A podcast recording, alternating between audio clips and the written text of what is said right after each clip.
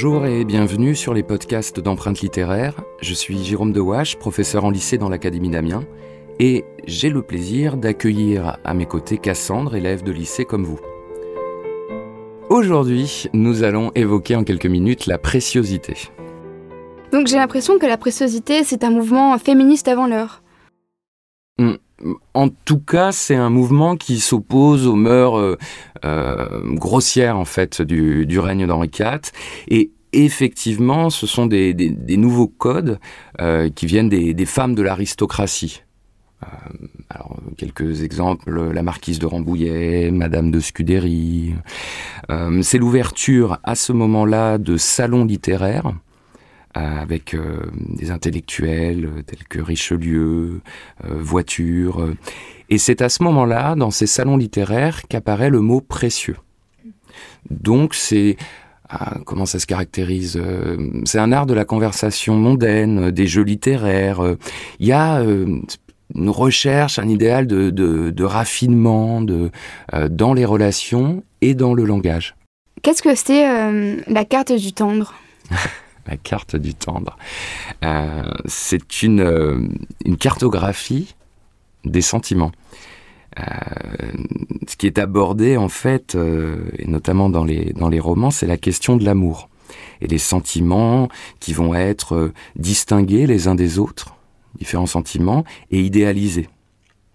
Et ça s'inscrit aussi dans la question du droit des femmes à l'éducation et à la réflexion, et cette question de leur autonomie, en fait, par rapport à leur père, par rapport à leur mari, à travers le refus du mariage, le choix des amants. Alors, par exemple, dans cette carte du tendre dont tu parles, elle fait référence à la Clélie de Madame de Scudéry. D'accord. Mais je pense aussi à une pièce de Molière qui s'appelle « L'école des femmes », que tu pourras aller lire. Quelles sont les particularités de la littérature précieuse ? Alors, les particularités, déjà c'est l'essor du roman fleuve, le roman intrigue dont on parlait, c'est-à-dire le roman avec multiplicité, des intrigues amoureuses, et puis également la recherche d'une pureté du langage. Il s'agit de supprimer les termes vulgaires. Alors, entend par vulgaire les termes parlés par tous. Alors, ça mène à quelques excès, évidemment. Quand tu veux épurer le langage, quand tu veux supprimer ces termes.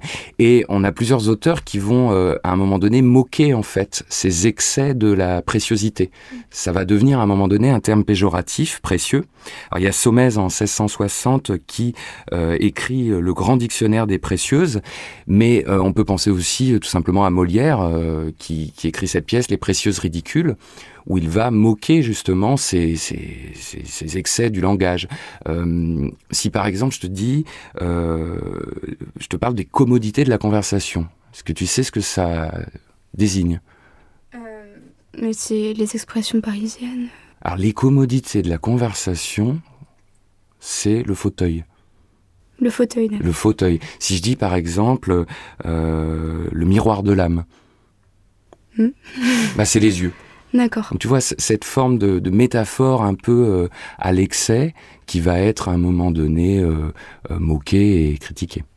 Donc, si je dois retenir quelques mots de la préciosité, ça serait tout d'abord le courant aristocratique féminin, puis les salons littéraires, l'idéal de raffinement, l'éducation des femmes, le roman à intrigue et enfin la pureté du langage. C'est parfait. C'est toujours un plaisir d'échanger avec toi. À très vite dans le prochain podcast d'Empreintes littéraires.